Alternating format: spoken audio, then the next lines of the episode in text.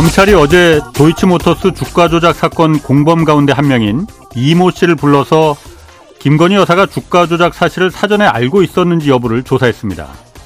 지난달에도 이른바 김건희 특검법 처리를 앞두고 주범인 권오수 전 도이치모터스 회장을 불러서 김건희 여사 가담 여부를 조사한 바 있습니다. 도이치모터스 주가 조작에 돈을 댄 이른바 쩐주는 김건희 여사 외에도 3명이 더 있습니다.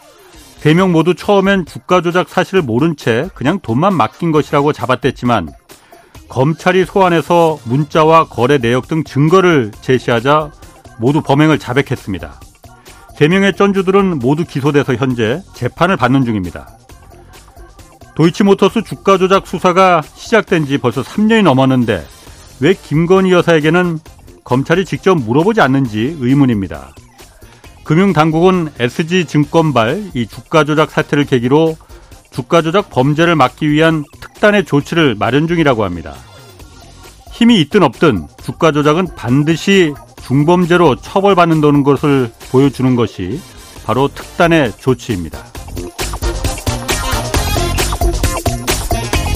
네, 경제와 정의를 다잡는 홍반장, 저는 KBS 기자 홍사원입니다. 오늘까지 책 선물 이벤트 진행합니다. 서영민 KBS 기자가 쓴 거대한 충격 이후의 세계를 하루에 네 분씩 추첨해서 보내드립니다. 탈세계화, 세계화의 변화가 한국에 던지는 도전 과제를 어떻게 바라보고 이겨낼 것인지를 담은 책, 이 거대한 충격 이후의 세계 받고 싶은 분은 짧은 문자 50원, 긴 문자 100원이 드는 샵 9730으로 이름, 연락처, 주소 보내주시면 됩니다. 자, 홍사원의 경제쇼 출발하겠습니다. 유튜브 오늘도 함께 갑시다.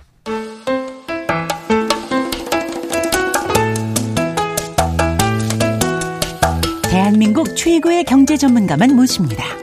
어렵고 지루한 경제 프로그램은 거부합니다. 유익하고 재미있는 홍사운의 경제쇼. 네, 미국 부채한도 조정기한이 지금 코앞으로 다가왔습니다. 뭐 설마 미국이 부도가 나겠나? 뭐 결국은 잘 해결될 것이다. 시장은 이렇게 믿고 있는 분위기인데 아, 그렇게 될지 자세히 좀 살펴보겠습니다. 오건영 신한그룹 WM그룹 팀장 나오셨습니다. 안녕하세요. 네, 안녕하세요. 많은 분들이 오 팀장님 기다리셨어요. 아, 감사합니다. 경제쇼도 좀 자주 나오시고 아, 예. 너무 3%만 나가지 마시고. 아, 예, 네.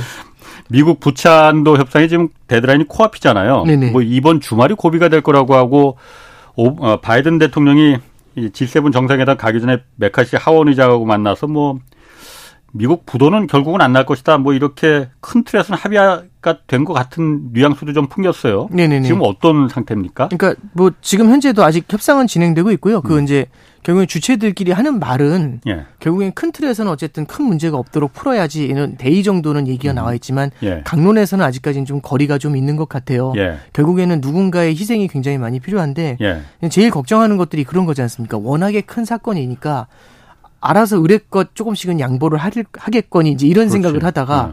이게 이제 어어어 하다가 이제 밀려나가는 케이스들이 좀 많이 생기는 거지 않습니까?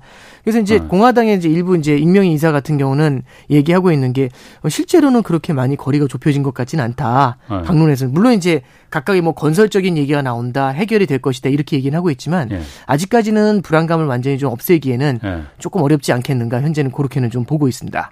지금 공화당이 그 이거 합의를 안 해주는 거는 네. 예산 정부가 예산 지출 재정 지출하는 걸 줄이라는 거잖아요. 특히 바이든의 핵심 정책인 그 인플레이션 감축법이나 이런 데 인프라 네. 사업들 이거 네네. 줄이라는 거잖아요. 네네네. 이거를 그러면은 바이든은 어, 왜 안 줄여주는 겁니까? 아, 일단 어. 그거죠. 바이든 행정부에서 표방하고 있는 가장 네. 대표적인 정책들에서 재정 정책이 나오게 되는데 네. 그 재정 정책의 핵심이 결국에는 부유층이라든지 아니면 큰 법인들에서 법인세를 갖다가 인상을 하고 예. 대신에 그 인상하는 것만큼 다른 쪽에서 재정 지출을 늘려준다는 건데 재정 지출은 결국에는 정부가 의도하는 곳에 타겟팅을 해가지고 그쪽으로 돈을 쏠아주는 거지 않습니까? 네, 네. 근데 이제 그 중에 대표적인 게 말씀하셨던 음. 것처럼 인프라도 들어갈 수 있고 신재생 에너지도 들어갈 수 있고 예. 아니면은 복지 정책 같은 것들 예. 이런 것들이 들어가게 됩니다. 예. 근데 실제로 만약에 이쪽에 대한 재량 지출을 갖다가 줄여야 된다라고 한다면 예. 그리고 공화당이 그걸 앞 압박하게 된다면 그렇게 해서 이런 정책들이 줄어들게 되지 않습니까? 예.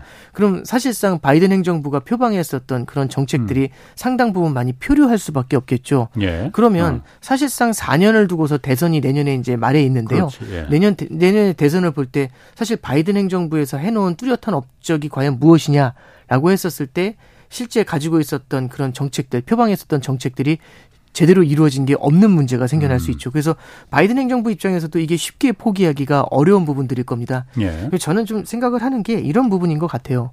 이게 이제 당장 이게 통과가 되냐 안 되냐 이런 예. 쪽도 되게 중요하겠지만은 결국에 지금의 디폴트 자체로 해석하는 것보다는 방금 말씀하셨던 것처럼 과연 재정 지출이 가능하냐의 측면에서 봐야 되는 게 지금 현재 미국이 이 디폴트가 돈이 없어서 지불 여력이 없어서 무너지는 디폴트는 아니지 않습니까? 약간은 정쟁의 성격을 좀 많이 갖고 있죠. 돈도 다 떨어졌다면서요. 그러니까 이제 부채를 얼마든지 낼 수 있는 아, 국가니까요. 아, 아. 그래서 이제 부채 상한이라는 게 있는 나라가 음, 거의 많지가 않습니다. 예, 예. 예, 그러다 보니까 아. 이제 참 이 부채 상한이라는 것 자체를 없애야 되는 거 아니냐 이제 이런 음, 얘기도 음. 나오고 있고 옐런 재무장관도 이건 좀 회의적이다라고 표현하는 게 그런 케이스도 될 수가 있겠죠. 예. 참고로 지금의 이제 부채가 늘어난 이유 중에는 예. 사실상 트럼프 행정부 당시에 올렸었던 그런 부채들도 상당히 많죠. 물론 예. 그때도 코로나라는 게 있었지만 예, 그래서 이제 부채 상한 자체에 대한 회의감이 좀 존재하는 게 있고요. 음. 이게 어떻게 해서든지 문제는 해결될 것 같아요. 어디서 약간의 양보를 하더라도. 예. 근데 한 가지 확실한 거는 말씀해 주셨던 것처럼 결국에는 돈이 없는 거 아닙니까라고 질문 음. 주셨잖아요. 결국에는요. 정, 미국 정부가 굉장히 많은 빚을 지고 있다는 거는 변하지 않는 사실입니다. 그렇죠. 이게 예. 통과가 되든 통과가 되지 않든. 예. 그리고 그 부채가 생각보다 많이 과도하다라는 것도 문제가 어. 됩니다. 예. 그러면 이번에 문제가 됐기 때문에 향후에도요. 미국이 과연 지금과 같은 정부 재정 지출을 확확 이어갈 수 있겠느냐. 여기에 대해서는 굉장히 많은 회의감이 생겨날 수가 있고요. 예. 그리고 인플레이션이 지금처럼 남아 있는 음. 상태에서는 재정 지출에 발목을 묶는 그런 태클이 굉장히 많이 들어올 수가 있어요. 예. 그럼 재량적으로 정부 지출을 늘리면서 경기 부양에 나서줘야 되는데 예. 정부가 이런 쪽에서 계속해서 발목이 잡히게 되면은 예. 실제로 한번 잠깐 생각해 보죠. 실물 경제가 둔화가 됐었을 때 이 실물 경제를 음. 추동해 줄 수 있는 그런 그런 주체가 누구냐면은 첫 번째는 정부가 재정 지출을 할 수 있습니다. 예. 두 번째는 중앙은행이 금리를 인하할 수 있고요. 음. 세 번째는 시중은행들이 대출을 늘려줄 수가 있습니다. 음. 예. 잠깐 보시면 예.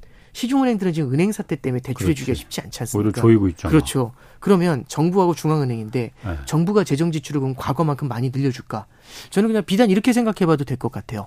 코로나 사태 때 보면은 정부가 거의 2년 동안에 걸쳐가지고 미국 행정부에서 5조 달러 가까운 부양책을 썼거든요. 예. 지금 그렇게 쓸 수 있을까?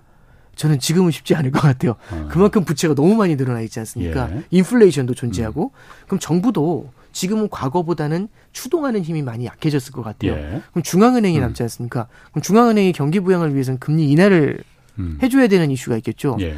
근데 지금 연준이 금리 인하를 고민할 수 있을까? 물론 시장에서는 피벗에 대한 어. 기대감을 어. 갖고 있는 건 맞지만 예. 아직도 인플레이션 압력이 높기 때문에 추가적인 금리 인상해야 되는 거 아니야? 이런 얘기들이 나오죠. 나오죠. 예. 그럼 정리 잠깐 해보면 예. 정부하고 중앙은행하고 시장이 있지 않습니까? 예. 은행이 있지 않습니까? 예. 지금 3주체에서 유동성 공급을 할 수 있는 곳들이 막혀버리는 문제가 생깁니다. 예. 그래서 저는 이제 지금 부채 한도에 관해서 아마 여러분들이 말씀을 해주셨지만 저는 오히려 그 음. 이후를 잠깐 생각해 봤을 때는 예. 중장기적으로 이게 미국의 성장을 갖다가 둔화시키는 요인이 되지 않겠는가 그런 생각이 들고요. 과거에는 성장의 둔화가 나타날 때 밑을 딱 메워주면서 바로바로 바로 탄력성 있게 위로 개선되는 모습을 보여줬다면 이번에는 그 힘은 좀 약할 것 같습니다. 그게 음. 1번이고요. 예. 이제 하나 더 음. 이제 말씀 너무 길게 드리는 것 같은데 음, 음, 그런 약간 좀 예. 단기적인 관점에서 해결이 됐을 때는 이런 이슈는 있을 것 같습니다. 이게 지금 부채 한도 문제가 불거진 게 1월 달부터예요. 예. 그래서 한도에 거의 도달을 했거든요. 한도에 도달하게 되면은 한도를 넘어서면 안 되니까 미국 행정부가 갖고 있는 쌈짓돈 계좌가 있어요. 네, 있죠. 그거를 이제 중앙은행 예, 그렇죠. 네. TGA 계좌라고 얘기를 하는데 예, 예. 뭐 이제 그그 그게 뭐 약자가 중요하거나 그런 건 아닌데 어. 그 TGA 계좌에 7천억 달러 정도가 원래 이렇게 잠겨 있어요. 예, 예. 그걸 쓰면서 지금 이제 예산을 음. 쓰면서 버티는 겁니다. 그렇죠. 근데 지금 그게 한 천억 달러 정도 남아 있습니다. 6월 중순에 세금을 거두면 6월 중순까지 조금 세수가 음, 음. 들어와 가지고 그 계좌가 조금 더 늘어나긴 할 거거든요. 예. 근데 생각보다 아주 많이 늘어나진 않을 것 같고 그게 0원이 되는 순간이 이제 우리가 그 말하는 그 유명한 X date라고 음. 얘기하는 거지 예. 않습니까? 부도나는 거. 예, 그렇습니다. 근데 뭐 어. 일단 자 어. 우리가 뭐 이런 거죠. 이 둘이 정쟁을 해가지고 이 벼랑 끝 정책에서 통과가 된다 안 된다 이런 걸 예측하기는 쉽지 않으니까 네. 일단 통과됐다라고 가정을 해보는 거죠. 그럼 통과되면 뭐가 일어나게 되냐면 첫 번째는요. 일단 TGA 쌈짓돈 계좌, 이, 이 쌈짓돈 계좌를 다 썼지 않습니까? 그렇지. 그럼 예. 다시 채워야죠. 아, 그거 다시 채워놔야 돼요? 네, 채워야죠. 그럼 채우려면 어떻게 해야 되냐면, 어. 정부가 자금을 땡기려면 세금을 많이 걷거나, 예. 아니면 국채를 발행해야 되는 일이지 네, 않습니까? 그렇죠. 세금을 많이 걷을 수가 없겠죠. 그러면 국채를 아. 발행해야 되겠죠. 예, 그러면은, 예. 단기 국채의 발행이 늘어날 가능성이 좀 음. 있습니다. 이거는 어떤 영향을 주게 되냐면, 실제로 국채의 발행이 늘어나게 되면서 국채의 공급이 늘어나니까 예. 당연히 돈을 많이 빌리려는 거지 않습니까? 예, 예. 그럼 돈에 대한 음. 수요가 늘어나기 때문에 금리가 뛰는 현상이 나타날 수가 있습니다. 그래서 최근에 보면 어떤 일이 벌어지냐면 한 지난 이틀 동안 예. 이 메카시하고 바이든이 이제 G7 정상회담 떠날 때 해결할 것 같아요 얘기하고 메카시는 이제 공화당 네, 하원 네. 의장, 예. 공화당 하원 의장도 예. 어쨌든 하, 해결은 될 겁니다. 뭐 예. 이런 얘기를 했잖아요. 그렇지, 그러니까 예. 시장에서 낙관론이 딱 팽개있잖아요. 예, 그럼 자산 시장도 크게 뛰어오르긴 했지만 금리도 꽤 빠르게 뛰었습니다. 미국에 있는 장단기 금리가 한꺼번에 팍팍 뛰어 올랐거든요. 단기 금리가 굉장히 많이 올라갔던데 네, 그렇죠. 보니까. 예, 4.1을 훌쩍 넘어버렸죠. 아, 그게 그 이유구나 그러면. 네, 그렇습니다. 예.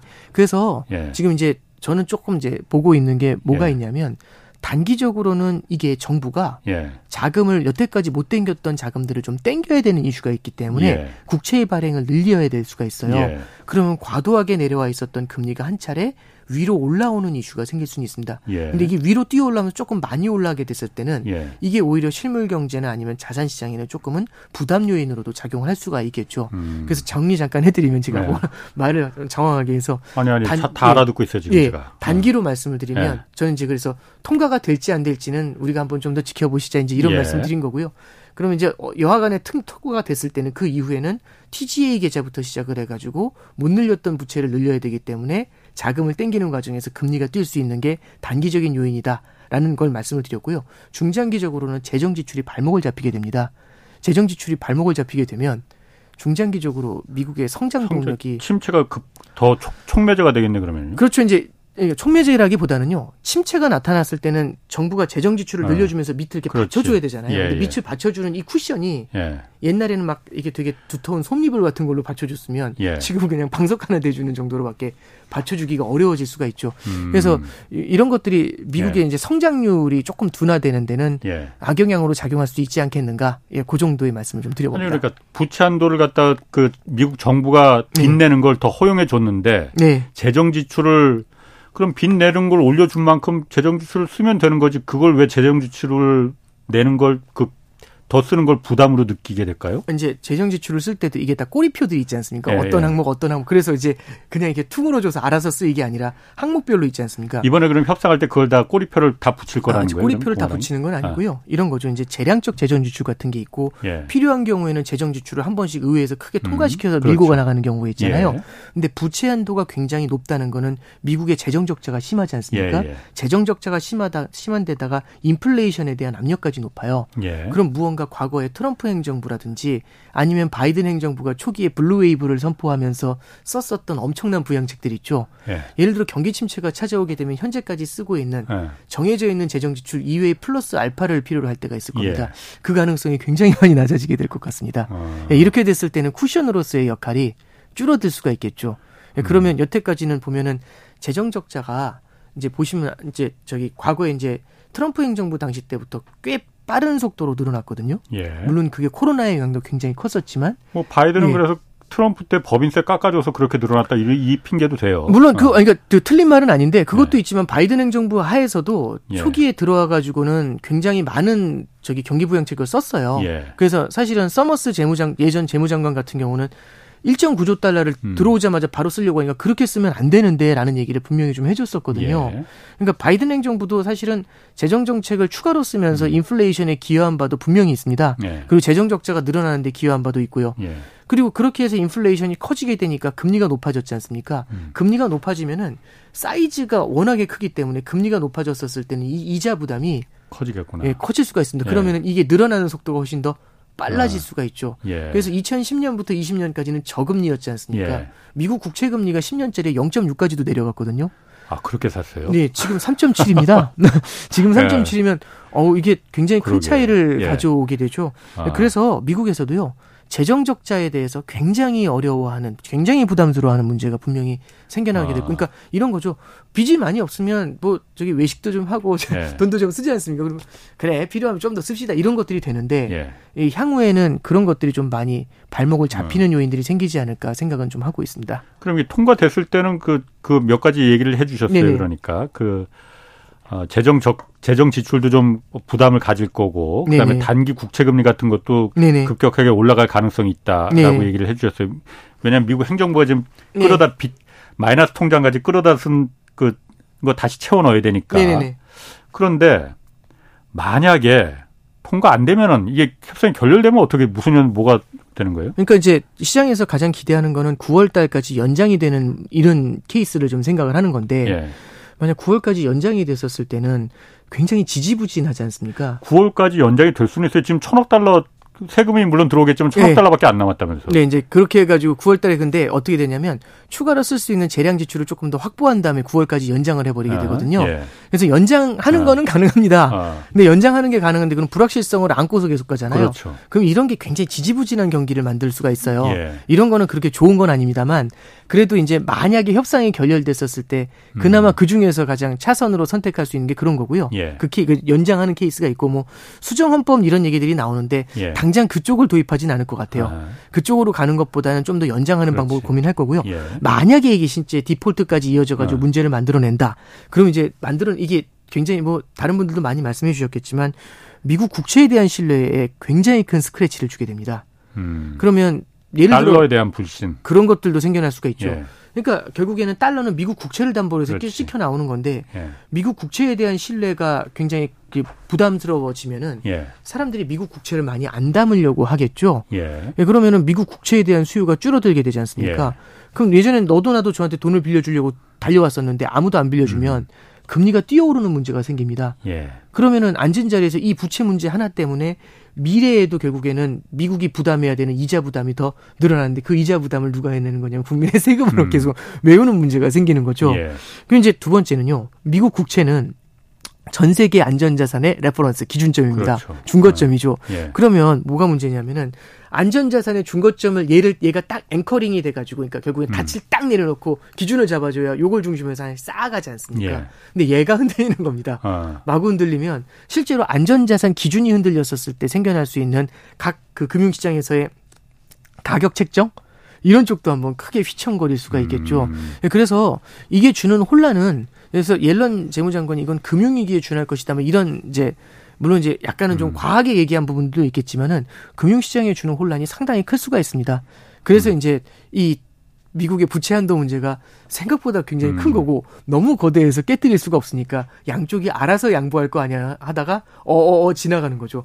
가끔씩 그런 거 있잖아요. 굉장히 부담스럽고 음. 그다음에 이제 뭐 군대 때도 그렇고 이제 어떤 뭐 모임 같은 거 할 때도 굉장히 부담스럽지만 중요한데 네. 아무도 신경 안 쓰다가 예, 사고 나는 어. 케이스들 있지 않습니까? 그게 그러니까 회색 코뿔소라는 게 그런 거 아니에요? 일종의 그런 케이스 중에 예. 어, 방 안에 들어 있는 코끼리 뭐 이런 거죠. 어. 있는데 아무도 신경 안 쓰는 어. 거죠. 어떻게 잘 되겠지 뭐. 예, 그게 어. 그러니까 사실 예. 여태까지 보면 그런 것들이 되게 항상 잘 풀려왔기 때문에 이번엔 누가 알아서 하겠지 이제 예. 이런 생각들이 좀 잠재돼 있는 아, 것 같아요. 근데 예. 이번에는 사실은 좀 이제 아무래도 아. 정치적인 이슈들하고 맞물려 음. 있는 부분도 있고 인플레이션이라는 악재도 예. 있고 공화당도 사실은 칼을 갈았던 면들도 예. 있고 그리고 이제 이게 바이든 행정부가 생각하는 정책들을 갖다가 조금 좀 무력화시킬 수 있다라는 점도 있으니까 정치적인 이슈들도 음. 좀 얽히고 설키면서 조금은 더 복잡하게 진행이 되고 있는 것 같습니다. 그러면은 네. 사실 그 그동안 러시아 우크라이나 전쟁 때도 그렇고 지금 미국 달러에 대한 불신이 계속 조금씩 높아가고 있는 거잖아요. 네네네. 그럼 이번에도 보면 전 세계가 다 보고 있을 거 아니에요. 어, 미국 부채가 지금 저렇게 너무 많아서 네네. 부채를 더 올리는데도 지금 저렇게 힘을 힘이 드네. 네네. 저렇게 계속 빚을 내면은 달러라는 게 미국 국채라는 게 안전하겠나? 라는 생각이 물론 이번에 그러니까 한도 협상이 합의가 돼서 통과된다 하더라도 네네. 이런 지난한 과정을 어려운 과정을 다 지켜봤는데 네. 미국 국채, 미국 달러에 대해서 네. 의심의 눈길이 더 가지 않을까요? 아, 네. 저기 저는 이제 되게 중요한 질문을 해주셨다고 보고요. 아. 의심의 눈길은 커지겠죠. 이제 그래서인지 한 두 달 된 것 같아요. 옐런 재무장관이 있지 않습니까? 예. 옐런 재무장관이 어떤 연설에서 무슨 얘기를 하냐면 갑자기 각, 각, 막 예, 연설을 네. 하다가 갑자기 이제 무슨 얘기를 하냐면 미국 달러의 패권이 무너, 흔들릴 수 있다라고 얘기하는데 그런 징후는 없다 이제 이런 얘기를 하시더라고요. 예. 근데 이제 재무장관 정도 되는 분이 많은 전 세계 사람들이 듣는 데서 그런 얘기를 한다는 것 자체가 뭔가 신경 쓰는 게 있으니까 그 얘기를 한 거일 거지 않습니까? 네. 아무런 이슈화가 안 되는데 그런 네. 얘기를 하는 건 아니고 실제로 러시아 우크라이나 전쟁 이후에 최근 들어서 달러와 패권이 좀 흔들린다라는 얘기가 굉장히 많이 나옵니다. 네. 그리고 이제 그 이유가 아까 말씀하셨던 것처럼 러시아 우크라이나 전쟁도 있었고 음. OPEC에서의 리더십이 사실은 미국의 리더십이 많이 그렇죠. 흔들렸지 않습니까? 예. 이게 사실은 중동 국가들한테 미국의 리더십이라는 게 결국에는 petro 달러라고 음. 해서 원유를 달러로 음. 결제할 때 생길 수 있는 패권이 굉장히 강한 건데 예. 그게 이제 petro 위안에 음. 도전을 받는다 이제 이런 얘기가 나오고 예. 중동에서의 헤게모니를 많이 잃어버리는 모습들 예. 이런 것들이 이제 우려점으로 작용을 하고 있죠. 예. 게다가 이제 지금 말씀해 주셨던 것처럼 미국의 부채 한도 문제가 계속 이어지게 되면은 음. 약간 그런 것 같아요. 아무리 훌륭하더라도 계속 실수를 하고 믿을 수 없는 행동을 계속하면서 당황스럽게 하면 아주 아 저건 좀 아닌 것 같은데 아. 이런 생각을 하게 되잖아요. 아, 그렇지. 예, 그래, 그러면 아. 이제 이 말씀하셨던 것처럼 패권에 대한 의구심이 생겨날 수가 있어요. 네. 근데 이제 여기서 저는 확실하게 어. 하나 좀 짚고 넘어가야 되는 이런 것 같습니다. 패권에 대한 의구심이 나타나면서 확 그냥 바뀐다 이게 아니라 네. 좀 줄여야겠네. 이거는 저는 충분히 가능한 얘기라고 음. 생각을 해요. 그래서 외환보유고 국가들이 네. 외환보유고의 다변화를 가져가는 거는 가능할 것 같습니다. 아. 그걸 자극할 것이다. 이거는 오케이입니다. 음. 외환보유고의 다변화는 결국에는 무언가 국가들이 해외 국가들이 달러를 따라라든지 이제 그 외국 통화를 벌었지 않습니까? 예. 근데 나중에 대외 부채를 지급하기 위해서 자국의 통화만으로는 불안하니까 해외에 있는 통화들을 담아놔야 되거든요. 예. 근데 더 불안한 통화를 담을 수는 없죠. 그래서 글로벌리 통용되는 국제 통화를 담으려고 노력을 해요. 음. 근데 국제 통화다 기축 통화다 이걸 갖다가 정의를 내리는 게 굉장히 어렵지만 학문적인 정의까지 말씀드리기 어렵지만 이렇게 한번 생각을 해보죠. 국제 통화라는 거는 예. 특정 국가 예를 들어 미국이라는 나라 이외에서도 미국 사람들이나 미국의 경제 주체가 개입하지 않은 상태에서도 그 나라 돈인 달러를 쓰면 이걸 국제 통화다라고 한번 생각을 해볼 수가 있겠죠. 그러니까 예를 들어 볼게요. 우리나라가 저기 뭐 예를 들어 인도랑 교역을 합니다. 예. 그러면은 이 둘이 교육을 할 때 인도가 원화를 받아줄까?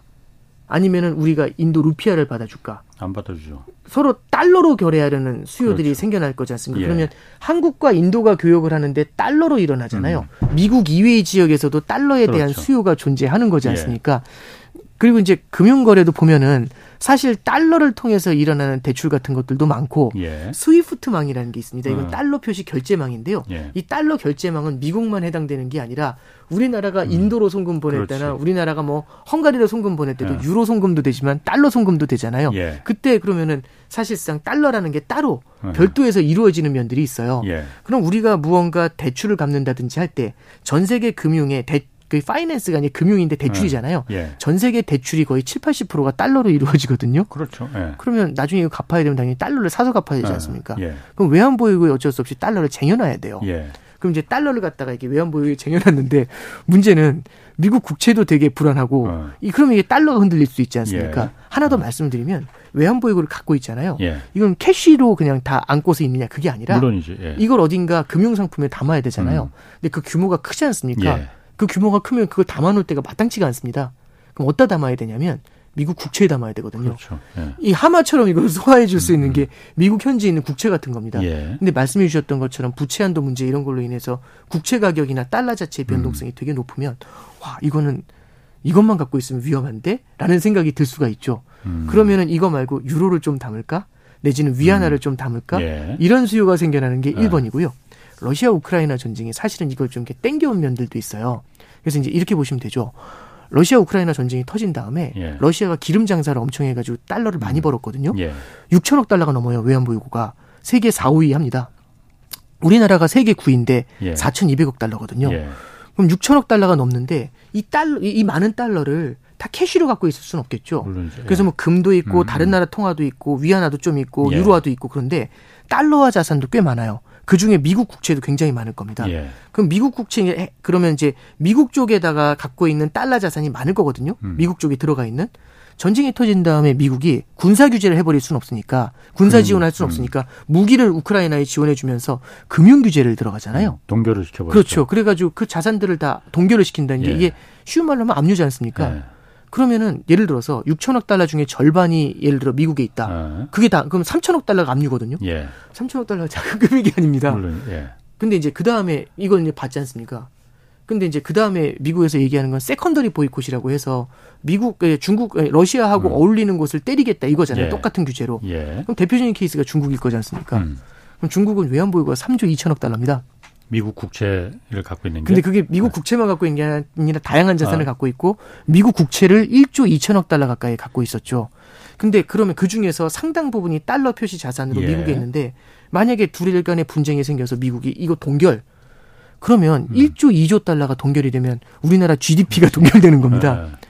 그러면 이제 그런 걸 만약 다른 나라들이 바라보면 예. 미국하고의 관계가 틀어지는 순간 동결이 돼 버린다는 음. 생각이 들잖아요. 예. 그래서 이제 중국이 이제 어떤 걸 작년 중반 정도에 어떤 얘기가 나오냐면 기사에서 언론 보도에서 음. 나온 게 조금씩 조금씩 이 달러 표시 자산을 갖다 줄이자라는 얘기가 나오고 있고 지금 미국의 중국이 미국 국채 보유를 1조 달러가 훨씬 넘게 갖고 있다가 지금 9천억 달러까지 줄였고요. 음. 원래는 세계 1위의 미국 국채 보유국이었다가 지금 그 지위를 일본에 넘겨줬습니다. 음. 예. 예. 그러니까 이제 조금씩 조금씩 줄여나가고 있죠. 중국도. 그리고 다른 국가들도 만약에 그런 일들이 계속해서 벌어지게 되면 달러만 갖고 있으면 또 마찬가지로 하나로 음. 몰리는 리스크가 있으니까 줄이자 하면 이 케이스에서는 달러에 대한 수요가 조금씩 줄어드는 문제가 생길 겁니다. 음. 그럼 간단하게 말씀드리면 달러의 패권이 도전을 받는다. 달러에 대한 수요가 조금씩 줄어든다. 이거는 오케이인 것 같습니다. 음. 근데 이제 거기서 극단적으로 나가서 이제 위안화로 바뀐다. 아, 그거는 뭐 어. 그거는 쉽지가 않은 케이스죠.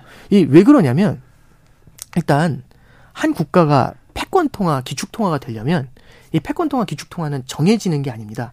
오늘부터 위안화 이렇게 찍는 게 아니고 음. 이 스며드는 젖어들어야 되는 음. 거거든요. 이게 많은 사람들이 써야지 예. 기축 통화가 되지 않습니까? 많이 예. 많은 사람들이 쓰려면 예. 이게 좀 복잡한 개념이긴 합니다만 이 딜레마가 있어요. 아주 어려운 시험을 하나 통과해야 되는데 음. 이 트리핀의 딜레마라는 게 있습니다. 예. 음. 이 잠깐 말씀드리면 이게 기축 통화가 되려면 음. 통화에 신뢰가 있어야 되지 않습니까? 그렇죠. 통화를 많이 발행하면 안 됩니다. 음. 많이 찍어버리면 이 통화의 신뢰가 그렇지. 줄어들 거지 않습니까? 예, 예. 예. 그리고 기축 통화가 되려면 많은 사람들이 전 세계에서 써야 되지 아, 않습니까? 아, 그렇죠. 그럼 통화를 많이 발행해야 됩니다. 예. 아, 그러니까 그 서로 양 상관 상반되네. 그렇죠. 예. 통화가 많아야 되는데 신뢰도가 높아야 되거든요. 예. 그리고 이제 문제가 뭐냐면 그럼 해외로 통화가 많이 나가려면 이 국가가 무역 적자를 겪어야 됩니다. 그렇죠. 예. 적자를 겪어야 해외로 나가는데 적자가 큰 국가는 불안하잖아요. 예. 그럼 신뢰가 떨어집니다. 예. 그래서 딜레마거든요. 아하. 근데 지금 참고로 말씀드리면은 무역 적자를 미국만큼 크게 기록을 하면서 전 세계 달러를 퍼뜨릴 수 있는 국가가 있는가? 음. 이게 쉽지가 않아요. 미국밖에 없죠. 중국은 참고로 말씀드리면 무역 흑자가 강한 그렇죠. 편이죠. 예. 이제 두 번째 말씀드리면 너무 많은 사람들이 미국 달러 아래 흠뻑 젖어 있잖아요. 예. 양적 완화라는 게 참 예. 독특한 것 같아요. 그러니까 이 달러 패권이라는 게 참 신기한 게 양적 완화라는 걸 하면서 어마어마한 달러를 풀었지 않습니까? 예. 이게 전 세계 곳곳에 전, 전 세계 자산으로 흘러나갑니다. 음. 그러면 easy money라고 해가지고 미국 국, 미국에서 돈을 빌리는 달러 대출의 금리가 워낙 싸니까 달러 대출에 대한 수요가 늘어나니까 지금 달러 표시 부채가 사상 최대치로 증가하거든요. 예. 그럼 달러 표시 부채가 늘었다는 얘기는 달러를 사서 나중에 갚아야 된다는 얘기잖아요. 그렇죠. 예. 달러 표시 어. 부채가 있다는 건 잠재적으로 그만큼 달러에 대한 수요가 있다는 겁니다. 음. 그럼 달러가 공급돼서 쏟아져 나갈 때는 달러가 빨리 약세를 보이겠지만 나중에 불안해졌을 때는 이 달러 부채를 갚아야 되기 때문에 달러에 대한 수요가 다시 역설적으로. 예. 늘어날 수가 있죠. 예. 예 그래서요. 이게 참 이 양적 완화라는 걸 거치면서 달러의 패권이 사라진다라고 생각을 할 수 있지만 네. 뒤집어 말하면은 달러를 갖다가 더 많이 살 수밖에 없는 새로운 수요를 만들어내는 음. 그런 케이스가 되죠. 그래서요. 무언가 대체가 되려면 예. 대안이 있어야 됩니다. 예. 대안이 존재해야 되는데 예. 여태까지 그 대안을 찾지는 못했죠. 그리고 참고로 이제 중국이 대안이 될 수 있는가? 그러려면 일단 앞서 말씀드린 것처럼 중국이 무역 적자국이 돼줘야 되죠. 그래서 이제 뭐 소비대국 이런 얘기를 하고 있지 음. 않습니까? 음. 근데 아직까지는 주, 미국의 그것에 비할 바는 아닌 것 같고요. 예. 그래서 뭐 간단하게 말씀드리면 달러 패권이 도전을 받으면서 그 포션이 조금씩 줄어드는 건 오케이 가능할 음. 것 같습니다. 그런데 이게 뭐 이제 변화가 나타난다거나 이럴 가능성은 굉장히 낮지 않을까 그렇게 생각하고 있습니다. 그러니까 중국도 네. 위안화가 단일 전 세계 기축, 단일 기축 통화로 원, 되는 거는 원하지는 않는 것 같아요. 네. 다만 워낙 달러에 대해서 달러의 이른바 그 횡포라고 할까? 네. 너무 그 극심하니 그 피해를 많은 나라들이 보니 달러를 전 세계 단일 기축 통화로 만들지 말고 네. 다극화 체제, 네네. 유로화, 위안화, 엔화 네. 뭐 원화도 들어가면 좋겠고 네, 네. 여러 가지 통화가 몇 개 통화가 공통적으로 좀 골고루 20%씩 나눠서 이렇게 쓸 수 있게끔. 네네.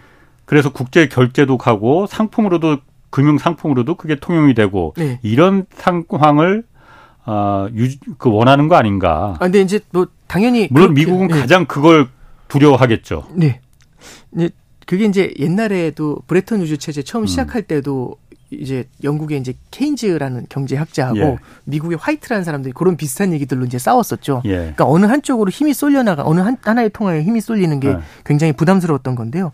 그냥 참고로 하나 좀 이런 말씀을 예. 드려보면은 음, 결국에는요.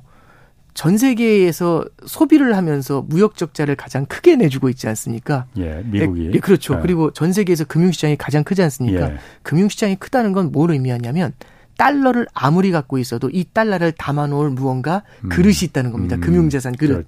예. 참고로 하나 말씀드리면 중국은 금융시장이 아직 폐쇄적입니다. 그렇죠.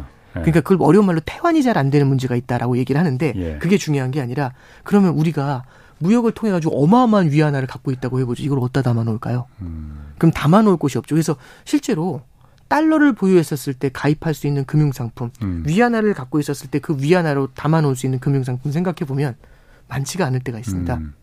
그래서 금융시장에 커지는 것들도 되게 중요하고요. 금융시장의 예. 개방이 일어나서 자본 거래가 자유로워지고 그리고 두 번째는 거대한 소비 대국이 돼가지고 다른 나라의 물건을 사줄 수도 있고 그렇게 해서 이 돈이 풀려 나오는 것들 이런 것들이 기축통화로서의 portion을 차지할 때 굉장히 중요한 거고 이게 음. 정해지는 게 아니라 자연스럽게 그렇게 만들어 음. 가지는 거죠. 자연 물론 자연스럽게 만들어 가지도록 그렇게 이제 방향을 잡아 나가는 거는 사람들이 하는 역할이겠지만요. 음. 그럼 네. 중국 입장에서는 네네. 어, 달러가 단일 기축통화로 되는 걸 원하지 않잖아요. 그럼 네. 위안화가 그 자리를 대체하는 것도 원하지 않고 그냥 골고루 달러, 네네. 위안화, 뭐 유로화 이렇게 골고루 좀 다극화 체제를 원하는 건데 그러려면은 말씀하신 대로 중국의 금융 상품이 개방돼서 여러 가지 태환할 수 있고 그 중국의 금융 상품을 마음대로 거래할 수 있게끔 이렇게 해줘야 될 텐데 왜 중국 정부는 그걸 안 합니까 그러면은 원하면서도 첫 번째는 금융 시장이 개방이 됐을 때는요 네. 돈이 들어올 수도 있지만 한 번에 확 나간다 나갈 수도 있습니다. 어. 실제로 2014년 15년에 예. 중국 이제 시진핑이 13년에 들어오잖아요. 예. 그러면서 이제 그때 후강통이라고 해가지고 중국이 금융시장을 열어젖히면서 음. 소비 쪽으로 탁 전환하려고 했었어요. 음. 예. 그러다가 이제 15년도에 한번 중국에서 거대한 자본 유출에 대한 두려움이 예. 있었죠. 그때 중국이 뭐 무너진다 이런 얘기들도 나왔어요. 예, 예. 물론 중국이 그렇게 처약한 국가는 아니었지만 예. 그때 당시에도 한번 휘청거렸었던 적이 있습니다. 지금 중국 같은 경우는 부채 문제가 여전히 심각하죠. 이런 상태에서 금융시장을 갖다가 확확 개선 이게 열어버리잖아요. 이랬을 때 나타나는 문제점들이 음. 굉장히 클 수가 있습니다. 예. 그게 오히려 자본 유출을 만들거나 예. 아니면 반대편에서 위안화 같이 급락을 만들어 버리는 문제도 생길 수가 있죠. 예. 그래서 지금은 자본 계정을 갖다가 닫아놓은 상태예요. 제한적으로 열어놓고 있거든요. 그러면 지금 같은 경우는 예를 들어 미국이 금리를 올리더라도 예. 중국은 금리를 낮게 유지하면서 부채 문제를 억누를 수가 있지 않습니까? 예. 자본 시장을 개방해 버리면 미국의 금리가 높을 때는 중국도 음. 마찬가지로 뭐라고 해야 되지 이제 맞불을 음. 놔야 되는 문제가 생기죠. 개방을 하더라도요. 돈이 빠져나갈 가능성이 낮을 때 개방을 하지 않을까 싶습니다. 무슨 말씀이냐면 예를 들어서 음. 미국의 성장이 정말 강하고 미국의 금리가 높습니다. 예. 차별적으로 높아요. 아. 근데 중국의 상황이 어려워요. 아. 그런 상태에서 개방을 하면 돈이 나갈 가능성이 걸리겠죠. 예. 그럼 언제 개방할 수 있냐면 미국의 성장이 둔화가 되고 예. 미국의 금리가 낮아지면 예. 이때는 그리고 이제 상대적으로 만약에 중국의 만약, 경기 사이클이 어, 좋다라고 한다면 예. 그럴지는 모르겠지만 아 그럼 그럴 때는 개방을 했었을 때 부담이 상대적으로 예. 줄어들 수가 있겠죠. 그리고 예. 이, 이 계정이 워낙에 크기 때문에 개방을 하더라도 단계적으로 해나가겠죠. 그래서 음. 실제로 중국도 개방을 안 하는 게 아니고요. 예. 아마 이제 나중에 안유아 박사님이나 이제 전병석 교수님 이제 음. 물어 한번 초빙해 음. 주셔서 여쭤보시면 아마 예. 굉장히 많은 답을 주실 텐데 굉장히 많은 작업들을 하고 있습니다. 아. 그래서 이제 뭐 실제로 채권 거래나 이런 것들을 조금씩 개방한다든가 예. 외환 거래를 조금 더 자유롭게 한다거나 이게 젠걸음이라는 표현이 맞는 것 같아요. 예. 예. 계속해서 그건 해나가고 있고요. 예. 다만 이제 이게 전면적으로 선진국 레벨로 변화를 하려면 금리 개혁부터 시작해서 굉장히 가야 할 길이 아직은 먼 편입니다. 음. 네. 그 이런 경우는 없을까요? 그러니까 지금 부찬도 협상 오늘 이 얘기하다 시간 다 봤네요. 부찬도 협상 요거 하나만. 아 예. 어 지금 바이든 대통령도 그렇고 공화당도 그렇고 네. 서로 양쪽이 서로 당신들이 먼저 양보해라. 그럼 우리가 통과해 줄게라고 하고 있는 거잖아요. 네네. 칼자루는 이게 어차피 한도가 안 되면은 미국이 굉장히 어려워지는 거잖아요. 한도 네. 협상이 통과가 안 되면은 네. 그러면은 어, 공화당이 약자 편, 약자인 입장 아니에요? 그러니까 바이든 대통령이 칼자루는 쥐고 있는 거 아니에요? 그러니까, 아이고, 안 할래면 안 해봐. 그러면 당장 내년 대선인데, 미국 부도나봐. 그러면은, 누구, 미국 국민들이 누구를 더 지지할지, 공화당이 잘했다고 할 것 같아?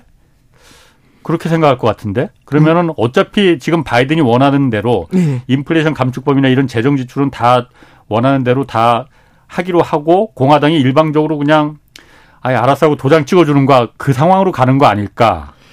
그러니까 저는 그러니까 네. 이게 2011년도 같은 경우는 그, 오바마 그런 예, 오바마 대통령 당시 2012년에도 롬니하고 오바마가 이제 붙은 적이 있거든요. 예.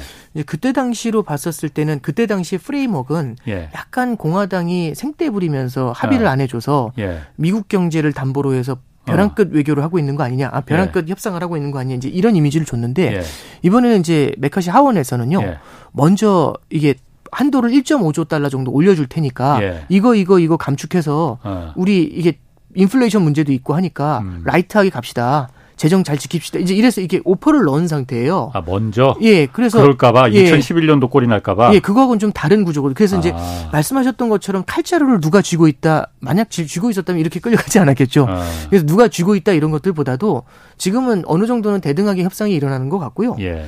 이제 뭐 앞서 말씀드렸던 것처럼 그냥 뭐 뻥 하다 지나가는 것보다도 만약에 진짜 문제가 된다라고 하면은 일정 부분 지출을 갖다가 늘려주는 한도 내에서 뭐 9월로 연기한다든지 이런 음. 쪽으로는 풀려나갈 수 있을 것 같습니다. 근데 음. 어쨌든 대전제는 해결이 돼야죠. 예. 네. 참그 큰 아, 국가가 네. 전 세계 모범이 돼야 되는 네. 국가가 그러면 안 되죠. 요즘 그런데 하도 불확실성이 커갖고 네네. 이것도 사실 뭐 어떻게 결국은 서로 도장 찍어주겠지 하는데 오 하다가 그야말로 이렇게 쟤네가 먼저 양보할 거야 아니면 아니야 쟤네들이 먼저 양보할 거야 이러다가 그야말로 그 사고가 터지는 거 아닐까 뭐 그 생각도 좀 들긴 들어요. 네네네. 자 금리 얘기도 좀 해볼게요. 아, 그러니까 금리요. 예. 아 미국 우리나라는 이제 다음 주 토요일 목요일 날 이제 기준금리 결정된다고 하고 네네. 이때는 지금 아뭐 동결될 거라 3.5%로 그냥 동결될 거라는 가능성이 뭐 네, 거의 유망하더라고요. 네, 그렇게 보고 있습니다. 네. 미국은 그런데 미국은 지금 금리 한 번 더 올릴 가능성이 있다 이 얘기가 솔솔 나오는 것 같아요. 네네네. 그러면 한국하고 금리 기, 그 기준금리 차가 더 벌어지는데 네네. 괜찮은가? 미국에서는 지금 금리 뭐 이제 동결한다고 그때 파월 연준 의장이 그 비슷하게 아, 말했잖아요. 예, 예, 예. 금리 인상에 이제 이제 끝났다고. 네네. 왜 다시 올린다는 얘기 왜또 나오는 거예요? 이게 이제 자산 가격도 워낙에 뜨겁고요. 예. 그다음에 기대 인플레이션이 올라오고 있습니다. 다시. 참참 참 어. 그런 것 같아요. 뭐냐면 속이 안 좋은 거죠. 근데 속이 안 좋은 이유가 예. 너무 청양고추를 너무 많이 먹는 거예요. 예. 속이 안 좋아가지고. 어. 그래서 이제 속이 탈이 크게 난 겁니다. 예. 그래서 이제 의사 선생님인데 저를 묶어놓고서 청양고추를 못 먹게 하고 예. 그냥 이렇게 흰 쌀죽만 주신 거죠. 그랬더니 예. 나아진 거예요. 그래서 이제 말씀하신 거죠. 이제 퇴원하셔도 됩니다. 음. 그 다음날부터 뭐 했을까요, 제가? 바로 나가자마자.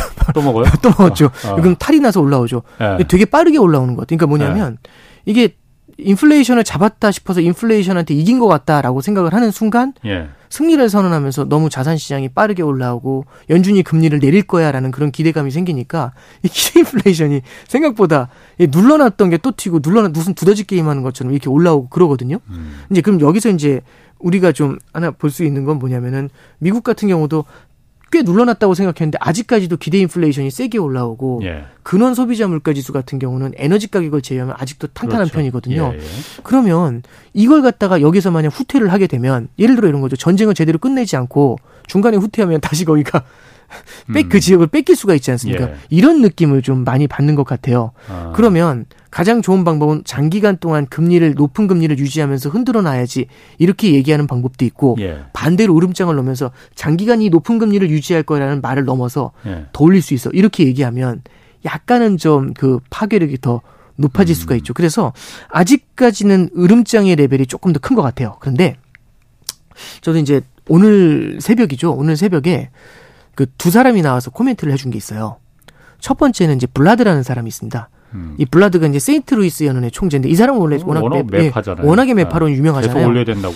근데 이제 어. 이 사람이 요번에 얘기한 게 조금 독특한 단어를 많이 써서요. 예. 좀 깜짝 놀랐습니다만 어떤 단어를 썼냐면 이제 두 가지 표현을 썼어요. 첫 번째는 예방적 금리 인하를 해야 된다. 아, 예방적 금리 인상을 해야 된다는 얘기를 합니다. 예. 보험적, 예, 보험적 어. 예방적. 이게 무슨 어. 얘기냐면 이게 혹시 어떻게 될지 모르니까 한 번더 예. 인상을 해놓는 게 좋을 것 같다. 그러면 예방 주사 놔야 된다는 얘기죠. 보험. 예, 아. 이거를 그럴 듯하네. 예, 네. 블라드가 이 얘기를 언제 했냐면 2019년에 한 번 한 적이 있어요. 음. 2019년에 뭐라고 했냐면 중국하고 유럽 경제가 안 좋아서 미국 경제도 안 좋아질 수 있다. 예. 그러니까 이걸 갖다 음. 사전에 예방적으로 금리 인하를 하자고 한 적이 있어요. 그때는 예, 그래서 예. 보험적인 금리 인하를 19년도에 아. 세번 한 적이 있습니다. 예. 그때 이제 블라드가 그 거의 선두에 섰었거든요. 예. 그래서 그때 당시는 블라드가 왕비둘기 막 이런 평가가 있었어요. 어. 근데 지금은 예방적 금리 인상을 한다는 얘기를 하는데 이게 이제 어떤 의미가 되냐면 예전에는 물가가 나타나는 그 지표를 보고 대응을 하잖아요. 예. 근데 이제 지금은 이 인플레이션이라는 거를 선제적으로 대응을 하겠다라는 느낌을 조금은 주는 것 같아요. 네. 그래서 예방적이라는 표현을 봤었을 때 블라드가 생각보다는 좀 진지하게 고민하고 있구나라는 생각을 좀 하나 했고요. 두 번째는 이제 어떤 얘기를 하냐면 이런 표현을 쓰더라고요. 70년대의 위험이 굉장히 커지고 있다라는 표현을 써요. 음. 1970년대의 물가가 한 번 높아져서 계속 높았던 게 아니라 높았다 낮았다 높았다 낮았다 높았다 낮았다 이랬거든요. 이게 왜 그랬냐면 아까 말씀드렸던 것처럼 물가가 올라올 때는 연준이 금리를 올려가지고 눌렀어요. 음. 눌리는 게 보이자마자 금리를 낮췄더니 다시 튀어요. 음. 예. 그 다시 올렸더니 또 눌려요. 눌리는 걸 보자마자 금리를 낮췄더니 또 튀어요. 음. 그래서 맨 끝에 이제 볼커라는 사람이 등장해서 고금리를 한참 유지해서 예. 이 물가를 없애버린 거거든요. 예. 그러니까 이제 말씀드리고 싶은 거는 이 70년대처럼 예. 가다서다 가다서다를 반복하니까 음, 음, 음. 오히려 이 정책이 효과를 못 발휘하는 거 아니냐. 그래서 연준이 물가를 잡겠다는 의지를 제대로 기준 잡고 가려면 한 차례 기준금리 인상이 더 필요하다라고 굉장히 강하게 음. 피력하더라고요. 그래서 저는 보험적 금리 인하 금리 인상이라는 표현과 방금 말씀해드렸던 것처럼 70년대를 회자시키는 음. 그 표현을 보면서 어 이 사람이 생각보다 일을 악물었다라는 느낌을 좀 첫 번째는 받았고 예. 근데 여기까지만 들으시면은 블라드가 블라드 했다 이제 이런 느낌인 거잖아요. 어. 매파가 매파다 뭐 그런 어. 얘기 한 게 뭐가 예. 문제냐 어. 이렇게 이제 생각하실 수도 있는데 또 다른 한 명 이제 로리 로건이라는 사람이 있어요. 델러스 연방준비제도의 그 총재입니다. 음. 그 대표인데 이제 예. 이분이 이제 작년에 이제 그 델러스 연은 총재가 되셨는데 이분이 원래는 약간 좀 중도파예요. 예. 그래서 이제 어떤 표현까지 썼냐면 올해 초에는 지금 우리는 아주 안개가 자욱하게 낀 곳을 운전하고 있다. 그 음. 시골길을. 음. 그럼 빨리 가야 될까? 천천히 가야 될까? 이런 얘기를 하는 거죠. 천천히 가야죠. 천천히 가야죠. 이 논두렁인지 늪인지 알 수가 없잖아요. 예. 그러니까 이제 천천히 네. 가야 된다는 그런 표현을 예. 먼저 쓰면서 매파들이 아직까지도 힘을 갖고 있을 아. 때 굉장히 중도파적인 모습을 좀 보였었거든요. 예. 이분이 어떤 쪽 이 원래 이 여기 델라스 연은의 총재로 오시기 전에 어디 계셨냐면 뉴욕 연준에 계셨어요. 예. 뉴욕 연준에서 음. 어떤 걸 하셨냐면 이 사람이 뉴욕의 그 미국의 단기 금융 시장을 전담하는 역할을 했어요. 관리하는 역할을 했는데 음. 2019년에 무슨 문제가 있었냐면 그때 당시 은행들의 지준이 줄어들면서 은행들의 현금이 줄어들면서 준비금이 예, 준비금이 예. 떨어지면서 예. 레포 사태라는 게 있었습니다. 이거 말씀드리기 너무 길고 예. 레포 사태가 일어나 가지고 한번 단기 금융 시장이 크게 출렁인 적이 있거든요. 예. 그래서 그때 이제 음. 중앙은행에서 뭘 연준이 뭘 배웠냐면 은행들 예금을 많이 줄이면 예. 준비금을 많이 줄이면 이런 문제가 생길 수 있거나 음. 이런 이제 교훈을 얻은 적이 있어요. 예. 그때 당시에 그 문제를 해결했던 사람이 로리 로건이에요. 그 사람이 이제 델러스 연으로 간 거죠. 근데 이 아. 말씀 왜 드리냐면 이 사람의 커리어 패스를 말씀드린 이유가 지금 은행들에서 예금이 인출이 되고 있지 않습니까? 그렇지. 그래서 예. 은행들의 준비금이 모자라면 예. 대형 은행은 문제가 아니지만 작은 예. 은행들이 흔들릴 수 있어요. 예. 작은 은행들이 흔들리는 것들이 어떤 파급 효과를 줄지 단기 금융 시장에 어떤 영향을 줄지 모르지 않습니까? 예. 적어도 연준 총재들 중에서는 그 사람이 제일 잘 알아요. 예. 왜냐하면 직접 그 상황을 많이 맞이해 봤으니까. 그래서 금리를 올리자고? 아, 근데 그게 아니라 이제 그러면 예. 은행 상황이 이러면 지금 예. 다들 하는 얘기가 은행 상황이 이러니까 금리를 못 올려요. 다들 얘기하는 거거든요. 그렇죠. 예. 근데 이 사람이 하는 얘기가 뭐라고 얘기했냐면 그런 걸 뻔히 아는 사람이 이제 이번에 이 얘기하더라고요. 현재까지 나온 지표만 보면 6월에도 금리를 인상해야 될 것 같다. 물론 뒤에 나오는 지표를 좀 더 봐야 되겠지만 이 얘기를 해요. 음. 그러면 약간은 은행 시스템에서 나타나는 문제에 대해서 아주 크게 바라보고 있지는 않은 것 같아요. 이 중도파도. 음. 그래서 저도 조금 바라보는 게이 어, 사람이 하는 말이 어떤 말을 할지를 조금은 좀 은행 시스템이나 이런 얘기를 좀 할 줄 알았는데 그런 얘기는 크게 하지 않고 되려 금리를 한 번 더 올려야 되는 거 아니냐. 거기에 무게가 더 실려 있다라고 얘기를 하고 있거든요. 어, 그 점이 저는 조금은 좀 놀랐어요. 그래서 이제 정리해서 잠깐 말씀을 음. 드리면 뭐 아직까지는 선언적인 모습들이 좀 나타나는 것일 수도 있겠지만 기대 인플레이션이 올라오는 걸 보면서 음. 추가적인 금리 인상의 가능성을 열어두고 이걸 통해 가지고 시장에서 나타날 수 있는 인플레이션이 다시 음. 준동하는 심리들 이거를 한번은 좀 견제구를 던지고 싶은 예, 그런 모습은 좀 보이는 것 같습니다. 그래서 가능성을 완전히 닫고 가는 것들보다도 조금은 좀 금리 인상의 가능성들도 마찬가지로 약간은 좀 열어두고 보시는 게 필요하지 않겠나 싶어요. 그러니까 그 양반이 왜 올려야 되는지 그거 궁금하긴 한데 지금 시간이 없어서 그거는 네. 다음에 물어보기로 하고 아, 만약 미국이 6월에 한 번 더 올린다면은 네네. 우리나라 그럼 2% 포인트 차이가 되는 거잖아요 기준금리 네, 그렇죠. 차이가. 예, 예. 너무 많이 벌어지는 거 아니에요 그러면은? 뭐 이제 1.5나 1.75나 2.0이나 부, 부, 부담되는 건 다 마찬가지죠. 아. 근데 이제 이런 것 같아요. 그러니까 결국에는 가장 두려운 거는 예. 미국의 금리가 높은데 우리나라 금리가 낮으면 자본의 유출이 일어나는 게 문제잖아요. 예.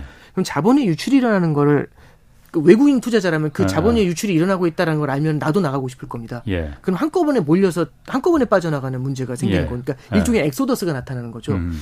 그러면 이제 자본 유출의 시그널을 어디서 볼 수 있느냐? 예. 금리 차가 벌어졌으니까 자본 유출이 일어난다 이게 아니라 예. 그럼 자본 유출이 일어날 때 뭔가 시그널이 나타날 거 아니에요? 그럼 어디서 나타날까? 주식 시장에서의 외국인 매도일까? 채권 시장에서 외국인 매도일까? 네. 뭐진 모르겠지만 결국에 끝자락에 뭐가 존재하냐면 어떻게든 팔아놓은 원화 자산을 예. 받은 원화를 다 팔고 달러를 사서 나가야 될 거지 않습니까? 예. 그럼 결국에는 이 환율. 깔때기처럼 환율로 몰리는 겁니다. 예. 이 환율이라는 이 좁은 파이프라인을 통해 가지고 나갈 거지 않습니까? 예. 그럼 환율이 만약에 굉장히 불안한 모습이 나타난다면 예. 작년처럼 1,440원, 50원이라면은 저도 그걸 바라보면서 제가 외국인이면 어 자본 유출이 일어나 보다 한 다음에 빠져나갈 어. 수가 있겠죠. 예. 근데 지금 금리 차가 작년 11월보다 더 벌어져 있음에도 불구하고 환율이 1,440원에서 지금 1,320원대거든요. 예. 그럼 뭐 1,300원대도 높다라고는 할 수 있겠지만 그렇죠. 작년만큼의 부담을 보여주지는 않고 있고 최근에 보면은 1,300에서 1,350원 사이의 박스에서는 꽤 오랫동안 머물고 있으니까 환변동성이 높진 않은 편이지 않습니까? 예.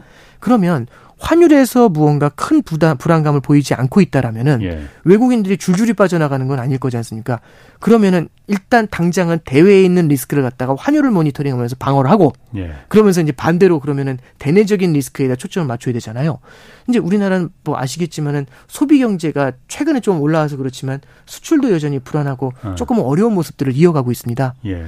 그러면은 내수 경제를 조금 더 초점을 맞춰줘야 되니까 네. 그런 경우에는 금리 인상을 하는 것보다는 예, 자본 자본 유출에 대한 음. 두려움을 가지고 선제적으로 환율이 움직이지 않는데 선제적으로 금리 인상을 하는 것보다는 내수 경제 쪽에 내수 쪽에 좀 포커스를 맞추면서 금리를 현재 수준에서 동결을 하면서 인플레를 견제하는 예, 그런 전략을 쓰는 게 조금은 더 적절치 않을까 싶습니다. 원 달러 환율이 그러니까 지금 그 결정을 지을 거라 이 말씀이시죠? 그렇게 볼 수가 있을 것 같아요. 예. 작년에 1,400원 넘게 올라갈 때는 네. 달러가 굉장히 가, 강세였었잖아요. 강달러, 네, 킹달러였잖아요. 네, 지금 그 상태가 아닌데도 1,300원 정도라는 거잖아요. 아, 네. 그런 그렇죠. 변수가 있는 거 아니에요? 이제 결국에는 무역 적자가 가장 큰 이슈인데요. 네. 무역 적자 아니 아니 그러니까 제 말은 네, 네. 그것까지 가기엔 너무 길고 아, 그렇죠. 지금 환율 방어를 그럼 그 잘 하고 있는 거냐? 이걸 이걸 제가 잘 모르겠거든요. 그러면 아, 1,300원대가 이게 잘 하고 있는 건지. 네네. 근데 이제 보시면 예, 환율이 이제 최근에 이제 올라온 이유를 여러 가지로 해석할 수 있겠지만 네. 그 중에 여러 가지 이유 중에 진짜 소, 소소한 거 하나 말씀드리면 환율이 원화가 절상되는 속도가 1,440원에서 1,220원까지 절상 절하돼 절상됐거든요. 예. 그러면은 그게 환율로 따지면은 실제 한 15, 16% 정도 원화가 절상된 겁니다. 예. 그때 다른 나라 통화는 한 10% 정도 절상이 됐어요. 음. 그러니까 원화의 절상폭이 좀 셌어요. 예. 그게 되돌려진 면도 좀 있습니다. 음. 그래서 원화만 유독 약해요. 이, 이것도 있고요. 음. 또 하나는 이제 다른 산업군들 중에서 반도체가 유독 부진한 면도 좀 있었습니다. 예. 근데 이제 오늘 같은 경우로 보면 환율이 크게 내려왔거든요. 그렇지. 그 이유 예. 중에 하나가 반도체 쪽이 돌 것이다라는 기대감이 음. 굉장히 많이 반응을 하니까 예. 이게 환율까지 같이 건드린 거예요. 반도체 주식이 오르면서 환율까지 아. 같이 건드리고 있거든요. 예. 그래서 이제 반도체 경기에 대한 움직임도 조금은 좀 봐야 됩니다. 예. 예 그래서 이게 저도 시간 말씀해 주니까 저도 아. 당황스럽긴 한데요. 여러 가지 요인들이 좀 복합적으로 얽혀 있다라고 그렇게 볼 수가 있겠죠. 그러면 지금 그 1,300원대 환율 이 상태로만 계속 유지하면은 금리 격차가 더 벌어진다 하더라도 어 그렇게 뭐 걱정하지 않아도 된다. 2% 포인트까지 미국하고 차이가 나더라도 그렇게 이해하면 되는 겁니다. 네, 하는 총재도 똑같은 말씀을 하시는데요. 그러니까 아. 걱정하지 않는 게 아니라 엄, 엄, 굉장히 유익 있게 모니터링하고 있는데 네. 이 환율이 결국에는 만약에 말씀드렸던 것처럼 만약 다시 탁탁 튀어 어. 올라가는 어. 모습이 나타나잖아요. 네. 이럴 때에는 이제 다른 고민을 좀 해봐야겠죠. 이럴 때는 추가적인 금리 인상에 대한 아. 고민도 필요합니다. 이게 자본 유출뿐만 아니라 환율이 또 튀잖아요. 예. 수입 물가가 올라갑니다. 그렇지. 그럼 다시 물가의 방향을 올라오지. 반대로 틀 수 있거든요. 예, 예. 이러면 한은도 기준금리 인상을 고민할 수밖에 없죠. 예. 아, 시간 없어서 여기까지 하겠습니다. 오건영 팀장이었습니다. 네. 홍사원의 경제쇼였습니다.